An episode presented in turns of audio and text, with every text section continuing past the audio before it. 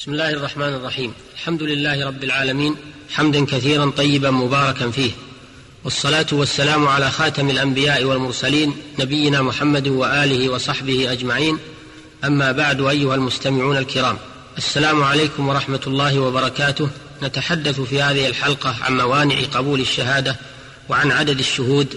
بعد أن بينا في الحلقة السابقة شروط قبولها فمن موانع قبول الشهادة القرابة فلا تقبل شهادة عمودي النسب وهم الآباء وإن علوا والأولاد وإن سفلوا بعضهم لبعض. فلا تقبل شهادة الأب لابنه ولا شهادة الابن لأبيه للتهمة في ذلك بسبب قوة القرابة بينهما.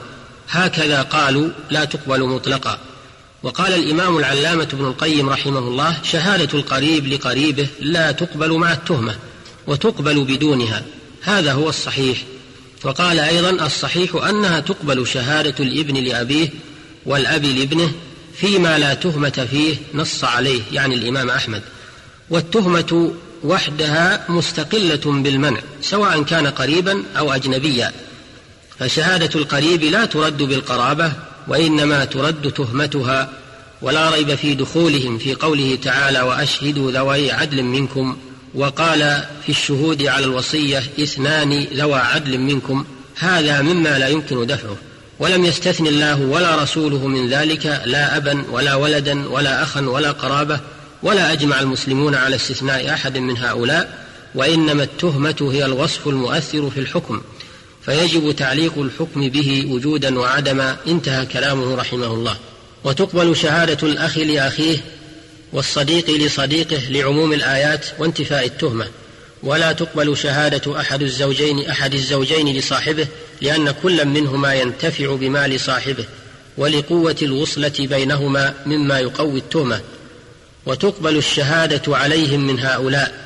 لقوله تعالى كونوا قوامين بالقسط شهداء لله ولو على أنفسكم أو الوالدين والأقربين فلو شهد على أبيه أو ابنه أو زوجته أو شهدت عليه قبلت.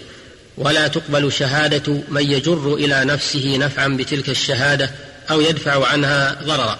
ولا تقبل شهادة عدو على عدوه. قال العلامة ابن القيم رحمه الله منعت الشريعة من قبول شهادة العدو على عدوه لئلا تتخذ ذريعة إلى بلوغ غرضه من عدوه بالشهادة الباطلة. انتهى. وضابط العداوة المانعة من قبول الشهادة هنا أن من سره مساءة شخص أو غمه فرحه فهو عدوه والمراد بالعداوة الدنيوية. أما العداوة في الدين فليست مانعة من قبول الشهادة فتقبل شهادة مسلم على كافر وشهادة سني على بدعي لأن الدين يمنع من ارتكاب المحرم. ولا تقبل شهادة من عرف بعصبية وإفراط في حمية لقبيلته. لحصول التهمة في ذلك. وأما عدد الشهود فهو يختلف باختلاف المشهود به فلا يقبل لثبوت الزنا واللواط إلا أربعة رجال لقوله تعالى لولا جاءوا عليه بأربعة شهداء ولأنه مأمور فيه بالستر ولهذا غلظ فيه النصاب ويقبل في إثبات عسرة من عرف بالغنى وادعى أنه فقير ثلاثة رجال لحديث حتى يشهد ثلاثة من ذوي الحجى من قومه لقد أصابت فلانا فاقة رواه مسلم. ويقبل لإثبات بقية الحدود غير حد الزنا كحد القذف وحد السرقة وحد المسكر وقطع الطريق والقصاص رجلان ولا تقبل فيها شهادة النساء.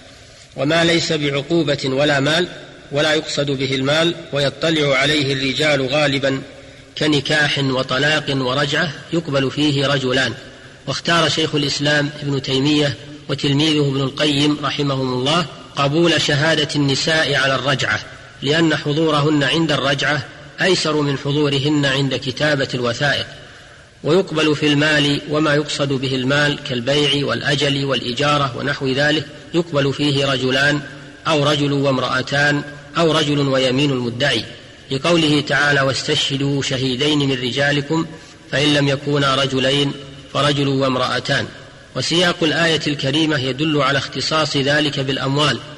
قال العلامة ابن القيم رحمه الله اتفق المسلمون على أنه يقبل في الأموال رجل وامرأتان وكذا توابعها من البيع والأجل فيه والخيار فيه والرهن والوصية والوصية للمعين وهبته والوقف عليه وضمان المال وإتلافه ودعوى رق مجهول النسب وتسمية المهر وتسمية عوض الخلع, انتهى كلامه رحمه الله.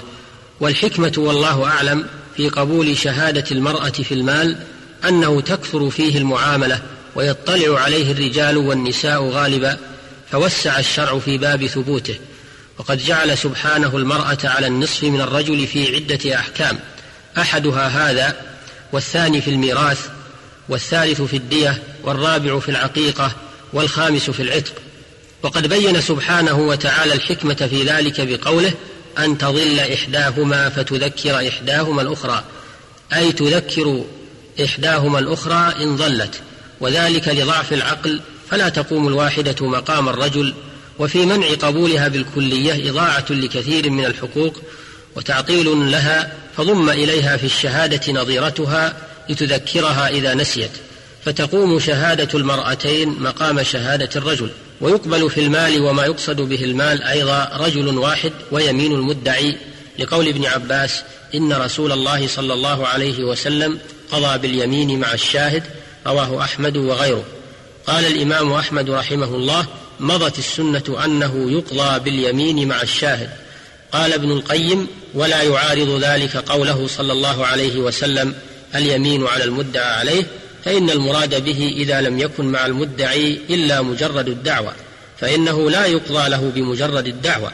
فأما إذا ترجح جانبه بشاهد أو لوث أو غيره لم يقضى له بمجرد دعواه بل بالشاهد بل بالشاهد المجتمع من ترجيح جانبه ومن اليمين. انتهى كلامه رحمه الله. وما لا يطلع عليه الرجال غالبا كعيوب النساء تحت الثياب والبكارة والثيوبة والحيض والولادة والرضاع.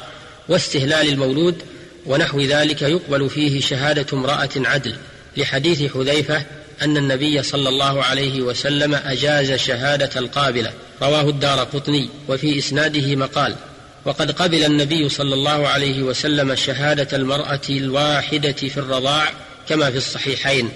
أيها المستمعون الكرام إلى لقاء قادم بإذن الله. السلام عليكم ورحمة الله وبركاته.